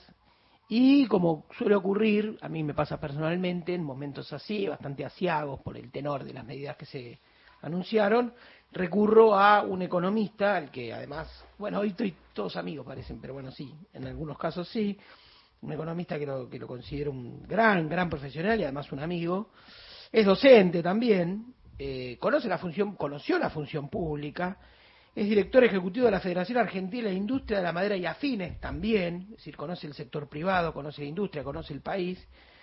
Hombre del barrio de Barracas, hincha de boca, el querido Leandro Mora Alfonsín. ¿Cómo estás? Querido amigo Martín, efectivamente, el, título de amigo es el que más valoro de todos los que dijiste. Bueno, poner agregarlo a Wikipedia, amigo. Eh. lo que sí, una cosa, una corrección muy chiquita, es que yo de la Federación Maderera eh, esa experiencia terminó en el 2019, antes de ah. que yo sea funcionario público. Hoy estoy en otras funciones privadas. Bueno, muy amigo no soy, ¿no? Si me No, no pasa nada, no, no, no, hay por qué tener ese, ese detalle ah, tampoco tan fino. Peor hubiese sido que diga, no, soy de River, no soy de Boca, y hubiese sido más grave. Claro, cosas graves de verdad son esas, ¿no? Pero hago, hago, la aclaración porque fue una experiencia hermosa de trabajo la de la Federación Maderera, pero fue del 2015 al 2019. Escúchame, eh, no profundicemos tanto porque además te pedí que por favor antes de fin de año vengas acá, que te hagas presente algún día acá en el, en el Gente de a pie, en el programa de Mario Weinfeld. Así que, pero bueno, te quiero aprovechar, aunque sea este ratito que tenemos y que por suerte se escucha bien, para hablar un poco de las, de las medidas de ayer. Eh, a ver, empecemos. Hoy leí un newsletter de un economista también, digamos, como vos, un gran, gran divulgador también, y hablaba de que eh, había un ancla de, digamos, de, lo voy a decir mal, pero bueno, lo voy a decir como me sale. Este paquete de medidas propone un ancla fiscal a través de la cual ordenar eh, el resto de los problemas, sobre todo el tema de la inflación. ¿Qué, qué pensás vos de esto? No, que es efectivamente así, digamos. Cuando, a ver, estamos asistiendo a un proceso de, de, un intento de estabilización de los precios de la, de la economía, ¿sí? Cuando vos estabilizás, ¿qué significa estabilizar? Que los precios que vos tenías retrasados los tenés que traer a su, a su real valor. ¿Qué precios estaban atrasados en la economía? Pensemos en los grandes precios. ¿El dólar estaba atrasado? Sí. ¿Qué están haciendo? Devalúan. ¿Las tarifas estaban atrasadas? Sí. ¿Qué están haciendo? Le sacan los subsidios. Ahora bien, hace cinco años que el salario, que los ingresos también están atrasados. Sí. Los salarios, las jubilaciones, los salarios de los trabajadores informales, sobre los que tenemos mucha menos información que la de los trabajadores formales. Seguro. Eso, eso también está atrasado y sin embargo es lo que se está eligiendo como ancla. Y cuando hablamos de que el ancla es fiscal, eh, ¿por qué emparentamos eso con los ingresos? Porque algo así como el 56% del gasto público es gasto indexado. ¿Qué significa? Gasto que cada dos tres meses se actualizaba por inflación y que tiene que ver con erogaciones que le llegan a las personas. Jubilaciones, pensiones, asignación universal por hijo, este, planes potencial trabajo, eh, ese tipo de, erogaciones eh, venían indexadas. El intento eh, ahora, en el marco de un ajuste público, de congelar jubilaciones, de utilizar el mismo presupuesto que el 2023 para afrontar las obligaciones con respecto a, por ejemplo, el potencial trabajo, o aumentar la UH, pero aumentarla por aparentemente por única vez, se duplica, pero con una inflación que va a ir mucho más rápido que, que, lo que aumente esa UH. Eh, entonces, la gran pregunta, y, y perdón, y una cosa más, que anuncia esta parte de la cesantía y los despidos de los trabajadores del Estado que están hace menos de un año, y todas esas son señales para el sector privado, que también tiene que definir o no sus paritarias. Con lo cual la pregunta es, está bien, hay que ajustar precios, ¿por qué los ingresos, que son un precio más de la economía, no ajustan de la misma manera? Claro. Eh, te una pregunta que también tiene un, condimento político, que es algo que también manejas. Eh, primero, ¿cómo prevés, son dos preguntas en una, la tolerancia social que puede tener esto. Eh, hoy se vieron, por ejemplo, hace un cachito se conoció un comunicado de la CGT, bastante duro, por lo menos en el enunciado, eh, y hoy hablamos acá con un consultor, un analista político, Pablo Cano, y le decíamos, ¿cuál era la otra alternativa? Porque los candidatos en general, más a Bullrich, estaban camino a una mayor sinceramiento, un plan de estabilización. Probablemente el reproche que uno le hace al peronismo es porque no lo hizo el peronismo con algún un grado mayor de control de daño. Es decir, ¿qué otro camino había? Entonces son esas dos preguntas. ¿Cómo imaginas a la sociedad reaccionando frente a esto? Mi ley acaba de obtener hace pocas semanas 56 puntos, ¿no? 56% de los votos. ¿Y qué otro camino hubieras imaginado? Bueno, ambas preguntas se, se, se responden desde un mismo vector para después abrir juego. Para empezar, que esta decisión de que el ancla sean los ingresos y, el gasto público es una decisión política. Es, son medidas económicas, pero que tienen una decisión política. El ancla va a estar acá. Y esa decisión política se responde con política.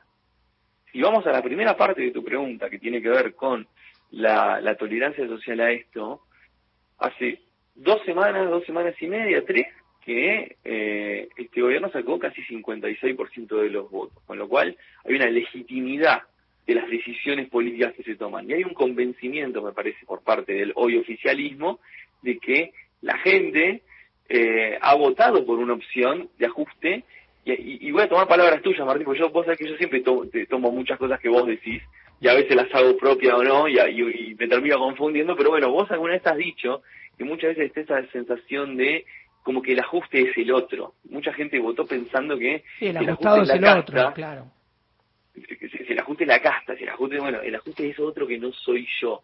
Y lo cierto es que eh, ahí hay dos, dos cuestiones. Por un lado, el electoral. Mm. Eh, si bien hay voto ideológico, está el voto peronista y el voto antiperonista, hay un voto que es, estoy mal, quiero estar mejor, que son 25% del electorado, o sea, es una gran masa del electorado que votó de esa manera y que votó pensando que eh, hay una manera de hacer las cosas ajustando a los que te hacen bullying, por decirlo de algún modo. Lo cierto es que lo que va a quedar claro es que el ajuste es hacia, hacia los ingresos, es un ajuste que alcanza a toda la sociedad. Entonces, más allá de los sindicatos y más allá de los movimientos sociales, es decir, de las dos expresiones organizadas que puede haber de descontento, lo que va a ponerse en cuestión es el descontento de la gente que incluso se siente alejada de sindicatos y movimientos sociales. ¿Y por qué? Porque así como la riqueza no derrama, esta famosa idea de que la riqueza derrama, entonces le tiene que ir bien un par para que nos vaya bien al resto, y eso está demostrado que no es así, el ajuste sí derrama.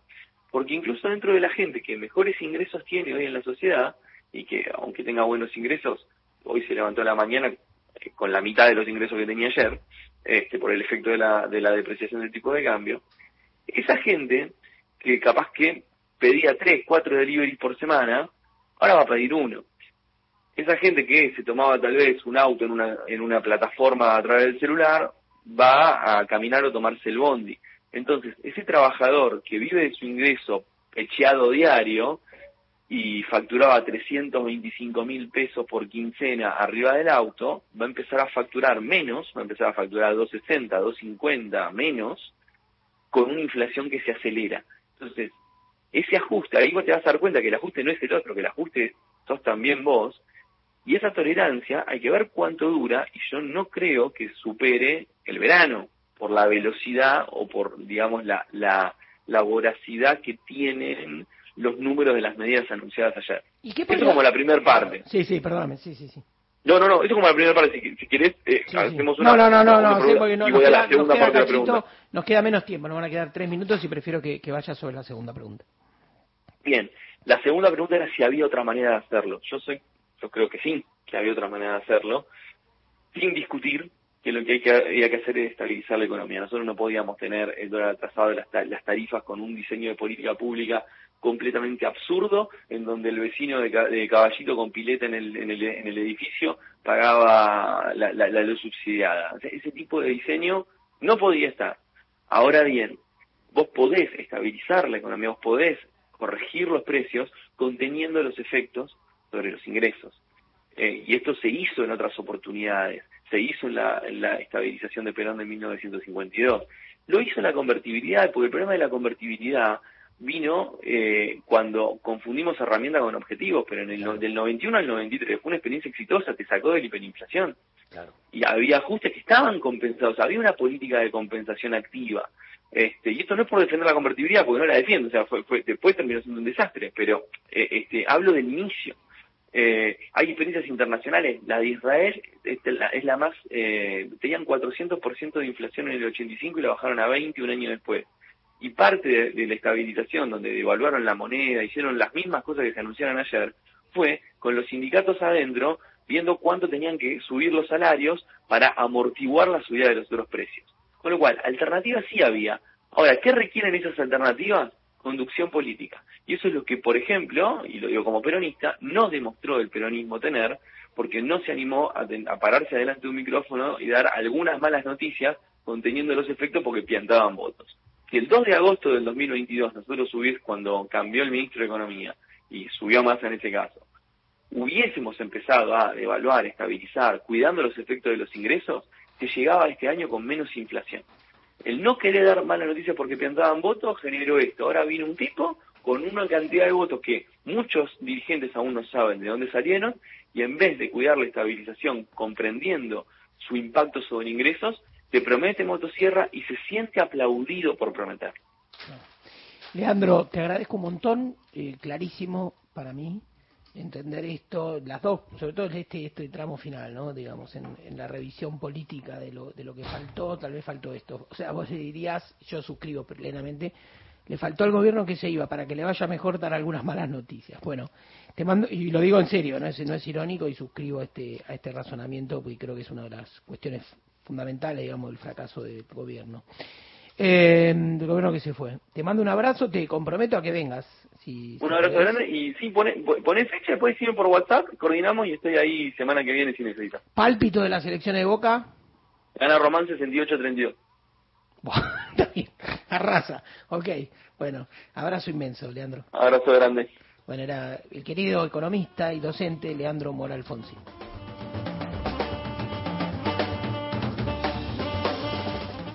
Media horita más de gente de a pie, acordate, puedes elegir tu tema para el día jueves, 113870-7485, 0810-222-0870.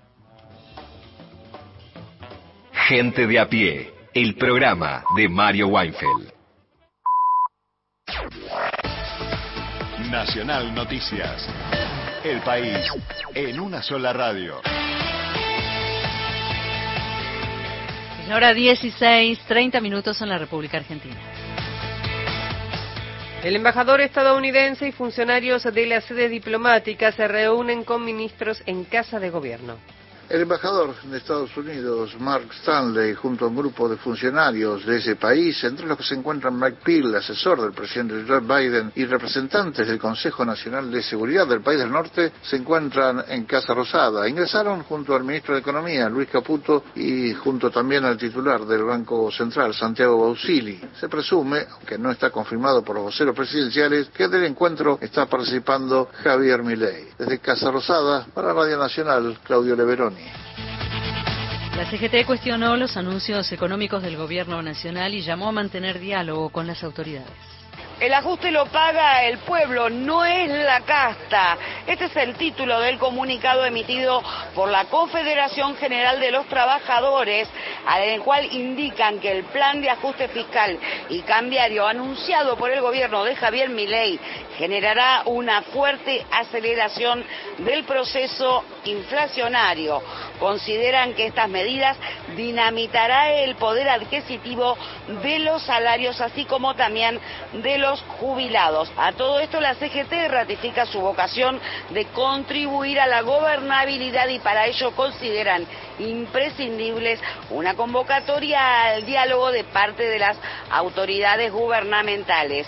No obstante, la CGT advierte que no se va a quedar de brazos cruzados ya que reivindican los derechos sociolaborales, señalan por último que no se está ante un plan económico, sino ante medidas desordenadas de ajuste. Informó Liliana Arias para Radio Nacional. El PRO dio su apoyo a las medidas económicas del gobierno nacional. El anuncio tuvo el respaldo político de los principales dirigentes del PRO convocados a una reunión en la localidad bonaerense de Olivos por el expresidente Mauricio Macri. El diputado nacional Cristian Ritondo consideró que las medidas son necesarias y que hay que tomar iniciativas de shock extremas para no ir a una hiperinflación. Confirmó que el PRO acompañará en el Congreso las decisiones que vaya tomando el gobierno de Javier Milei, aunque lo hará, aclaró, mientras que sean buenas para la Argentina. Por su parte, María Eugenia Vidal advirtió que el anuncio hecho por el ministro de Economía busca desactivar una bomba que construyó el gobierno anterior y que llevó al país a este nivel de pobreza. Datos del tiempo. En Gualeguaychú, Entre Ríos, temperatura 26 grados, humedad 86%, cielo nublado. Y en la ciudad de Buenos Aires, temperatura 31 grados o dos décimas, sensación térmica 33 grados 5 décimas, humedad 52%, cielo algo nublado. Informó Radio Nacional en todo el país. Más información de nuestras 49 emisoras en toda la Argentina, radionacional.com.ar. Un programa con agenda propia. Gente de a pie. El programa de Mario Weinfeld.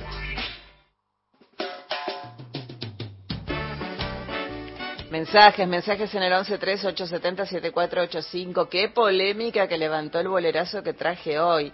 Leandro de Villa del Parque dice que tenga ritmo de bolero no quiere decir que lo sea. No le gustó, dice. Esto va con onda, Carla dice, pero aguante Manzanero, el trío Los Panchos, Chico Novarro, Luis. Bueno, yo avisé que era distinto, era Danny Ocean por un dúo de mexicanos con un género que es nuevo, que lo generó este dúo de mexicanos que se llama Bolero Glam. Mm. Sergio de las Heras, provincia de Buenos Aires. Buenas tardes, equipazo de gente de a pie. Esto no es un bolero, un trío de los panchos, dice él. Tengan una maravillosa tarde. Uno más de Gustavo del Bolsón que manda saludos y de Ana que dice besos y cariños compañeros, pero hay más allá. Estoy escuchando con mucha atención, la Macei de creo que lo que están discutiendo es totalmente interesante. Presten mucha atención con el presidente de la Cámara de Diputados de la provincia de Buenos Aires, peronista, auténtico, Alejandro Lichara. Acuérdense de este nombre y van a ver después qué es lo que pasa. Vamos a esperar. Sigo escuchando. Qué grande Nacional, qué grande Carla y equipo. Y el programa de Mario Weifel, como siempre, lo estamos escuchando. Y para mañana le voy a pedir la canción de Daniel Toro, que se llama Una carta, por Facundo Toro, que me gusta más. Muchas gracias, soy Guille de General Rodríguez, el programa como siempre buenísimo. Un abrazo. Abrazo, Guille. Más mensajes por aquí. Eh, Pablo dice, genio Martín. Eso es para usted, Rodríguez. muchas gracias. Más mensajes por aquí, Gabriel desde Quilmes, gracias por la lucidez y la compañía siempre con nosotros.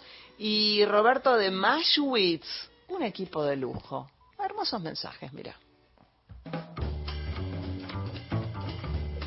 Hasta las 17, Gente de a pie, el programa de Mario Weinfeld, por Nacional, la radio pública. Bueno, y por suerte tengo aquí a mi lado a mi amiguita, porque vos solo no traes amigos, Rodríguez. Si vos traes tus amigos, yo traigo mis amigas. Celeste del Bianco, que aparte de ser mi amiga, es, este, es periodista, es eh, trabajadora de esta casa y es eh, perteneciente al área de géneros, es así. Y que ya estuvo varias veces acá en Ya estuve, de soy una invitada habitual. Una invitada habitual, una habitué. Una habitué. ¿Qué tenemos hoy? Buenas tardes. Hoy vamos a hablar de uno de los primeros juicios por la verdad para casos de abuso sexual en menores que se da en la justicia nacional. Había algunos antecedentes, pero eran en, en jurisdicción provincial. Entonces, ahora lo que vamos a hablar es de la, lo que pasó la semana pasada cuando la justicia condenó al médico pediatra de 73 años, Alberto Cirugnic, por abuso sexual contra exalumnos del colegio Ort cuando eran menores de edad. Y se trata de un juicio, por la verdad, es decir que no hay una pena, eh, no tiene que cumplir una condena, sino que es más que nada una cuestión simbólica, ¿no? Para resarcir a las víctimas porque los delitos se dieron cuando eran menores de edad, pero en la década del 70, del 80, del 90 y en los primeros años del 2000. Por eso la justicia ordinaria lo que hizo eh, es considerar los prescriptos, pero sí habilitó a que se desarrolle este juicio por la verdad que finalizó la semana pasada. Y el acusado, como dijimos, es Alberto Cirulnik, que era médico pediatra y que trabajaba en la escuela ORT en la ciudad de Buenos Aires pero que también cometió delitos en otros eh, colegios, por ejemplo en el Yolem de Palermo, en el Club Cadima de Moreno y también en su propio consultorio en Almagro. En todos esos lugares se confirmó que abusó de menores, de siete por lo menos, que tenían entre 8 y 13 años en el momento de los hechos y que, bueno, participaron en este juicio. Tres fueron querellantes, otros cuatro se sumaron pero también hay 18 víctimas más que participaron del juicio como eh, testigos. Y entonces es que finalmente se llega a esta condena. Pero si querés, primero contemos cómo es que, que se llega a esto, ¿no? Sí, sí, después te, te, puedo hacer preguntas sí, Pregúntame. No, eh, no, eh, no, evidentemente estoy mal informada porque yo pensé que este tipo de hechos eh, no prescriben y para mí no deberían prescribir porque eh, todo abusado o abusada eh, lo puede contar cuando lo puede contar, si es que lo puede contar, hayan pasado dos o veinte o treinta años. No debería de prescribir. Bueno, ahora tenemos una nueva legislación que es la ley de, de respeto del tiempo de la víctima, que lo que establece es que empieza, digamos, el lapso para la prescripción del delito comienza a circular una vez que la víctima puede hacer la denuncia. No importa eh, qué edad tenga la víctima, si tiene 40, 50, 12 años, 15 años. Eh, pero eso es una ley que es del 2015. Antes teníamos una ley previa, la ley Piazza, que es del 2011, que lo que establecía, que la motivó eh, Roberto. Roberto Piazza, que lo que decía es que el delito, o sea, la prescripción comenzaba a a contabilizarse a partir de la mayoría de edad de las víctimas. Ahora, bueno, tenemos esta ley que respeta los tiempos de la víctima, sin embargo... Pero este caso quedó por fuera de esa o sea, queda ahí en el medio, en un limbo, los casos anteriores, digamos, los anteriores al 2015, que es cuando, cuando se sancionó esta ley. Bien, bueno, por lo menos hay una ley. Claro, hay una ley y, bueno, esto digamos, lo que se hace acá es el juicio por la verdad, que es algo que tiene que ver con lo que fueron motivando los organismos de derechos humanos cuando después de las leyes de obediencia de vida y punto final, donde no había una respuesta en la justicia, entonces lo que se hizo fue este tipo de reparación simbólica, que como decimos tiene este origen en, en lo que tiene que ver con los delitos de lesa humanidad, pero también se fueron desarrollando para otros delitos, como por ejemplo la masacre en Apalpí, que el año, este año eh, también se hizo un juicio por la verdad por la masacre a 400 indígenas en 1924 por parte del Estado argentino, o por ejemplo también ahora se está desarrollando uno sobre la matanza a los peones rurales en la Patagonia rebelde, o sea que son una estrategia que se va desarrollando en distintos en distintos ámbitos. Por eso también se usa acá en este caso abuso sexual, que como dijimos, como dijimos entonces, la causa se inicia en el 2018 cuando Darío Schwartz Malena Filmus y Leandro Koch denunciaron al pediatra Cirulnik en la justicia y se sumaron las otras víctimas que te comenté. Lo que pasó en ese momento es que la Sala 4 de la Cámara Nacional de Apelaciones en lo Criminal y Correccional sobreselló a Cirulnik porque estaban prescriptos los hechos, porque consideraban justamente que fueron previos a esta ley que te decía, la ley de respeto a los, respeto a los tiempos de la víctima. Eh, entonces lo que hicieron fue apelar eso y lo que hizo la Cámara de Casación fue declarar inadmisible el recurso, es decir, no le dio lugar, pero habilitó a las víctimas a un juicio por la verdad, que es el que se desarrolló ahora y que lo que hace es declarar culpable al pediatra y establecer algunas medidas reparatorias que vamos a hablar ahora en un ratito. Pero antes vamos a escuchar un audio que es de Andrea Cuaranta, ella es la abogada querellante junto a Nadia Rivas, que nos habla de cómo fue este proceso. Más allá de lo extenso que ha resultado, incluso las víctimas que nosotros patrocinamos habían presentado un recurso ante la Corte Suprema de Justicia como para que se permitiera un juicio que en el caso de condenar a Cirulnik pudiera tener una pena de prisión y desistieron de ese recurso en un momento justamente por la demora en los plazos. La Corte Suprema no tiene tiempos para contestar, y ante la necesidad de ellos de terminar esta etapa de sus vidas, desistieron del recurso ante la Corte Suprema. Hechas todas estas aclaraciones, yo evalúo que el proceso fue bastante sanador, el juzgado desde el comienzo fue muy receptivo a las pruebas propuestas, a escuchar a todas las víctimas el tiempo que necesitaron hablar. Acá hay tres personas que se presentaron como querellantes, y después hubo tres personas más que denunciaron sin ser querellantes, hubo otra persona más que lo denunció a la misma persona en Escobar y hubo 18 personas que fueron a declarar como testigos de concepto. Esto es, personas que también fueron víctimas de Cirulnik, pero que ellos por distintos motivos no querían iniciar su propia causa. Bueno, escuchamos entonces a la abogada Andrea Cuaranta que cuenta este proceso, cómo se va desarrollando. Y lo que hablábamos antes, Carly, la importancia de que las víctimas tengan, sepan que hay una justicia que va a estar acorde, digamos, a sus tiempos, a los tiempos psicológicos que lleva a poder expresar un delito de abuso sexual. Sí, claro, eh, aceptación, a veces no lo recuerdan las víctimas, a veces a través de algo o a través de una terapia lo recuerdan, lo, lo pueden empezar a verbalizar, se lo tienen que contar a muchas veces a su familia, a sus parejas actuales, hay, hay gente adulta que ya tiene hijos, digamos, es todo un proceso y que no todos pueden llevar ese proceso adelante. Entonces, por más que haya sido abusado una persona a los dos años y tenga 40, está bien que no, que no prescriba. Sí, justamente, mira, el testimonio de Darío Schwartz, que fue el que impulsó esta denuncia, ahí en su testimonio se puede ver muy claro este proceso, porque él dice que los abusos eh, sucedieron entre cuando él tenía entre 8 y 13 años, pero no pudo verbalizarlo ni contárselo a nadie hasta los 22 años, porque él dice que lo había reprimido y que incluso se, se olvidó de ese evento y que recién a los 22 años, cuando él estaba haciendo una terapia psicológica, ahí eh, digamos, recordó la situación, pero ni siquiera pudo continuar con la terapia. Y recién a los 25 años es cuando él se lo puede contar a su familia eh, y que se lo cuenta, digamos, como para compartirlos con, ellos, pero no para con la intención de llevarlo a la justicia porque le daba vergüenza, se sentía culpable, digamos, tenía un montón de sentimientos contradictorios que que le impedían también hacerlo público. Sin embargo, fue la familia la que después lo impulsó a, a, llevarlo a la justicia. Entonces hay 17 años entre que pasaron los, los hechos y el que él pudo denunciar, en el que finalmente, digamos, eh, eso, pudo denunciar. Por eso es importante también. Ahora, este juicio, juicio de la verdad se llama. Por la verdad. Juicio por la verdad. Eh, está bien, eh, puede llegar a servir eh, en forma reparatoria para, para, los, para las víctimas, pero al abusador, en este caso este médico que no recuerdo el apellido y que estaría bueno repetir todo el tiempo su nombre y su apellido. Cirulnik. Cirulnik. eh, ¿No le pasa nada?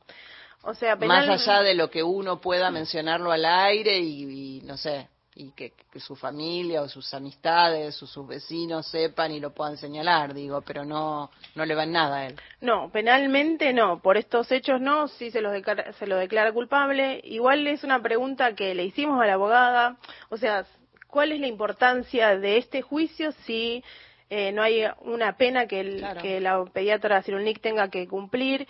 Y ella nos habla de la importancia histórica que tiene de todas maneras este juicio.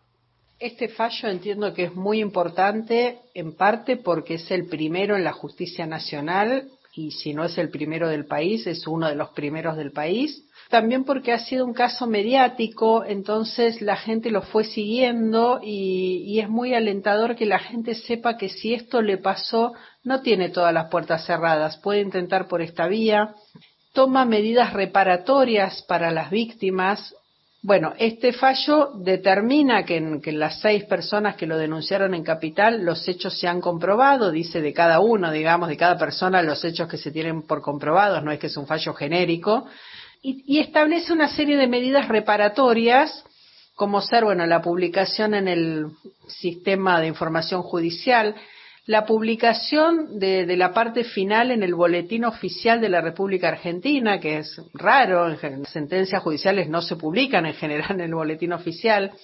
Y además esta sentencia tiene una característica, eh, el juez pone un título que es Reflexiones Finales y ahí deja de hablar de derecho y se dirige a las víctimas.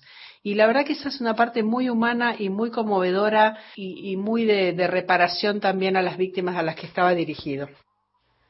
Bueno, entonces el juez Rabione lo que hizo fue establecer algunas medidas reparatorias, entre ellas es la publicación de la sentencia en el sistema de justicia, en el SIG, también algo que, como comentaba la abogada Andrea Cuaranta, que no se hace habitualmente, es eh, publicarlo también en el Boletín Oficial de la Nación.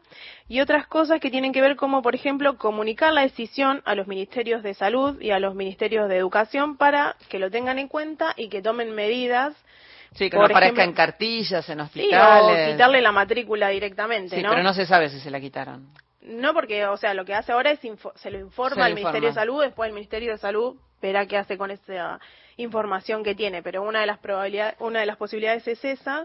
También otra de las medidas reparatorias es exhortar a la dirección de la escuela ORT para que adopte medidas necesarias para prevenir las situaciones de abuso. Y acá también es importante hablar de la ESI, ¿no? De la educación sexual sí. integral, que está en duda en este momento, eh, porque también es importante que las escuelas cumplan con esa ley que ya tiene más de 15 años y que permite en muchos casos que los niños y niñas y adolescentes que son abusados puedan ponerlo en palabras. Hay, hay cifras del Ministerio Público Tutelar de la Ciudad de Buenos Aires del 2019 que dicen que eh, alrededor del 80% de los chicos que denunciaron abusos eh, habían tomado conciencia de lo que les pasaba a través de la educación sexual integral. Entonces, ahí también es muy importante que las escuelas lo tengan en cuenta. Claro, que las escuelas lo tengan en cuenta y que las niñas y los niños aprendan que el cuerpo es de ellos y que por más que sea un señor con pinta de serio, que tiene un título y un estetoscopio que, eh, que, que, que, como que imprime de, determinado respeto y cosas, porque es el médico, es hay autoridad. cosas, claro, como de autoridad, hay cosas que no. Uh -huh, tal Sí. cual, sí. Así que bueno, este era lo que les quería traer hoy. Ahora tiene el tipo, digo, estoy leyendo. Sí. Estos casos, bueno, perdón la, la, la inmediatez, pero leo hasta un sobrino está Sí. entre, lo- entre los que lo acusan. Sí, ¿no? un sobrino. Porque, viste, vos podés ser una familia, tener un pediatra siempre es un recurso, ¿viste? Claro. Che, claro. Tal cosa, tal otra. No, no, tremendo. Sí, y el, o sea, el primera persona que lo denuncia, Darío Schwartz, era el hijo de su amigo. O sea, Claro, la eso también leí, pero dije, no, habré leído mal. no, las familias eran amigas, eh, o sea, Sí. veraneaban ju- iban a Cadima juntos, que es como un centro de recreativo ahí en Moreno, de la comunidad judía, Sí. y iban juntos, entonces ahí también como en ese ir y venir, digamos. Claro, que- como un tío postizo que va a Claro. ser y era médico, ¿no? Con todo lo que por ahí en, eh, en, en aquel momento, porque no es que se desvalorizó el médico, no quiero decir eso, pero, pero por ahí eh, cuando nosotros éramos chicos, eh, como que el médico era, oh, el médico, el doctor, ¿no? Claro. Eh, pero bueno, bueno, está bueno que, que la ESI esté y que, que las niñas y los niños aprendan que el cuerpo es solamente de ellos y esperemos que el Ministerio de Salud le saque la matrícula. Este señor que si bien por la edad que tiene, 73, ya debería estar jubilado, pero eh, si le sacan la matrícula, aunque sea como un acto reivindicatorio, no estaría nada mal. Muchas gracias, Celeste del Bianco. De nada, Carlota. Gracias. Gracias. Gente de a pie. Hasta las 17. WhatsApp de oyentes. 11 3 870 7485. WhatsApp nacional. Nacional Medios Digitales presenta Fue Mundial, una serie de episodios con historias, curiosidades y anécdotas sobre los mundiales. Cada cuatro años, la llegada de un nuevo mundial nos predispone de un humor muy particular. Fue Mundial. Con la voz de Pedro Saborido y textos de Leo Acevedo, Leandro Areco y Fernando Cárdenas. La historia de la Copa del Mundo está llena de momentos sublimes, de jugadas inmortales que están atrapadas en la memoria de todos los que aman el fútbol.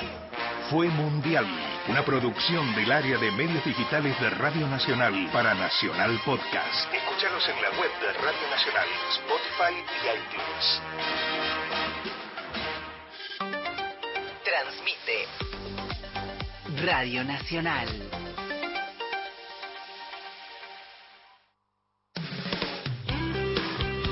En las tardes de la radio pública, gente de a pie.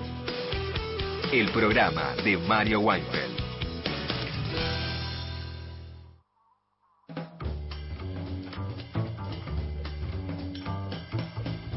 Se armé un montón de lío, Martín, con el bolero que traje. Y bueno, pasa por ser polémica, ¿no? Hay Sí, que ser- traje ¿Por un- qué? ¿Qué- ¿Quién reaccionó? Y todos están reaccionando. Eh, bueno, lo que pasa es que siempre traes buena música y ahora trajiste esto. Bueno, es una especie de bolero, chicos. Ya sé, Chico Novarro, eh, el trío Los Panchos, ya lo sé, pero bueno, eh, es el, el bolero glam, chicas y Muy chicos. bien. Y hay gente que me defiende. Ay, no, qué feo que digan eso. Bueno. Bueno, está bien, eh, está para eso nuestra vía de comunicación, para que mañana eh, me voy a reivindicar, creo. No sé, porque esta semana separé cosas raras. Porque si no, estamos siempre en lo... No, no lo pases. No, no lo pongas de nuevo. No lo pongas. Sacalo. No, busca uno de Chico Novarro. Ahí está, busca uno de Chico Novarro para ponerles un ratito. Algo contigo de Chico Novarro. Se están en... Este. Lo sigue dejando porque él quiere que los oyentes vengan a buscarme y se enojen conmigo acá en Como si persona. no tuviéramos problemas, ¿Eh? estamos sumando ese Eso. Bueno, no está tan feo, Pau. Es como un bolero, tiene ahí como una cosa. A Paula tampoco le gustó no ir a mi casa. A ver. Sálvame, chico Novarro, te lo pido por Dios. Sálvame. Esto sí, chicos, suena a bolero, escuchen.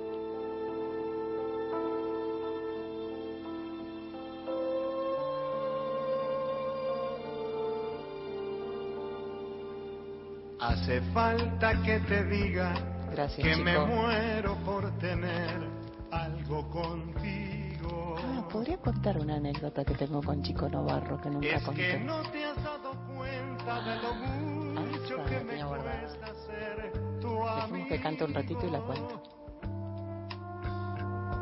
Ya no puedo acercarme a tu boca sin deseártela de una manera loca. Necesito controlar tu vida, saber quién te besa y quién te abriga. Con esto me estoy reivindicando bastante, bastante, bastante. No los mezcles.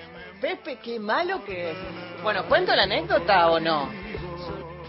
¿Sí? ¿Sí? Ustedes dicen que sí.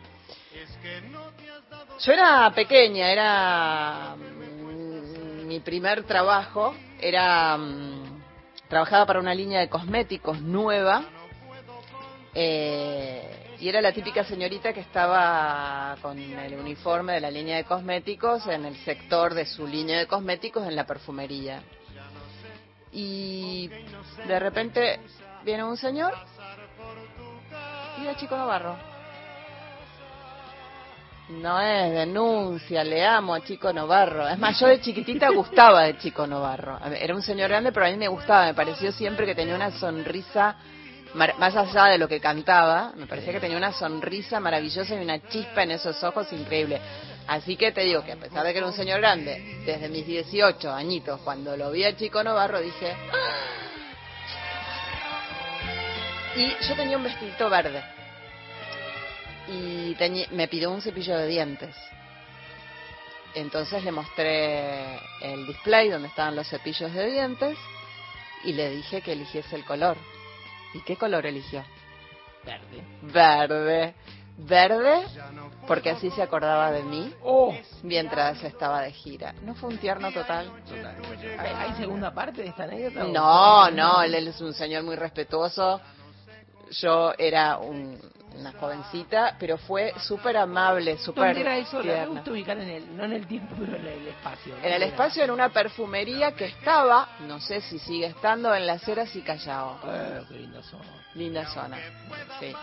Así que, no, no, no fue cabe aclarar, esto en serio no fue ni un momento incómodo, ni que nada, nada, un caballero fue, no, no, una, una, una belleza. Ay, bueno, algo contigo, Chico Novarro. Sí, gustaba de Chico Novarro, acá me dicen. ¿Cómo que te Sí, sí. Sigan pasando esos temas, es algo diferente. Uno se entera y después lo descarta o no. ¿Qué les parece? Ahí va, me quedo con el mensaje de Roberto de Mashwitz y con eso nos despedimos hasta mañana con más gente de a pie, el programa de Mario Weinfeld. Karen Arranz haciendo Déjame estar.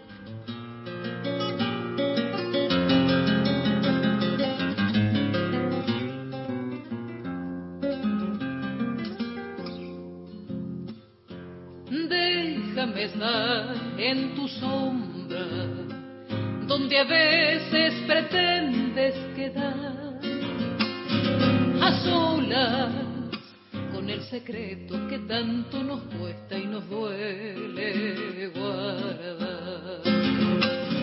A solas con el secreto que tanto nos cuesta y nos duele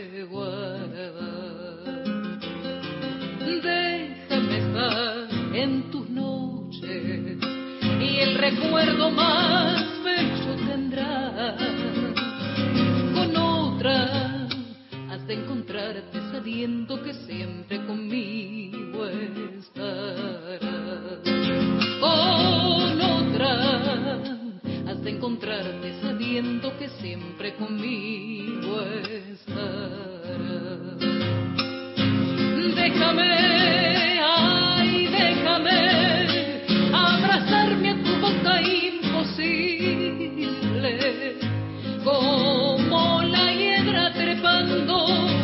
tus horas soñando llegaré. Ausente, has de nombrarme y en cada momento apagarme la sed.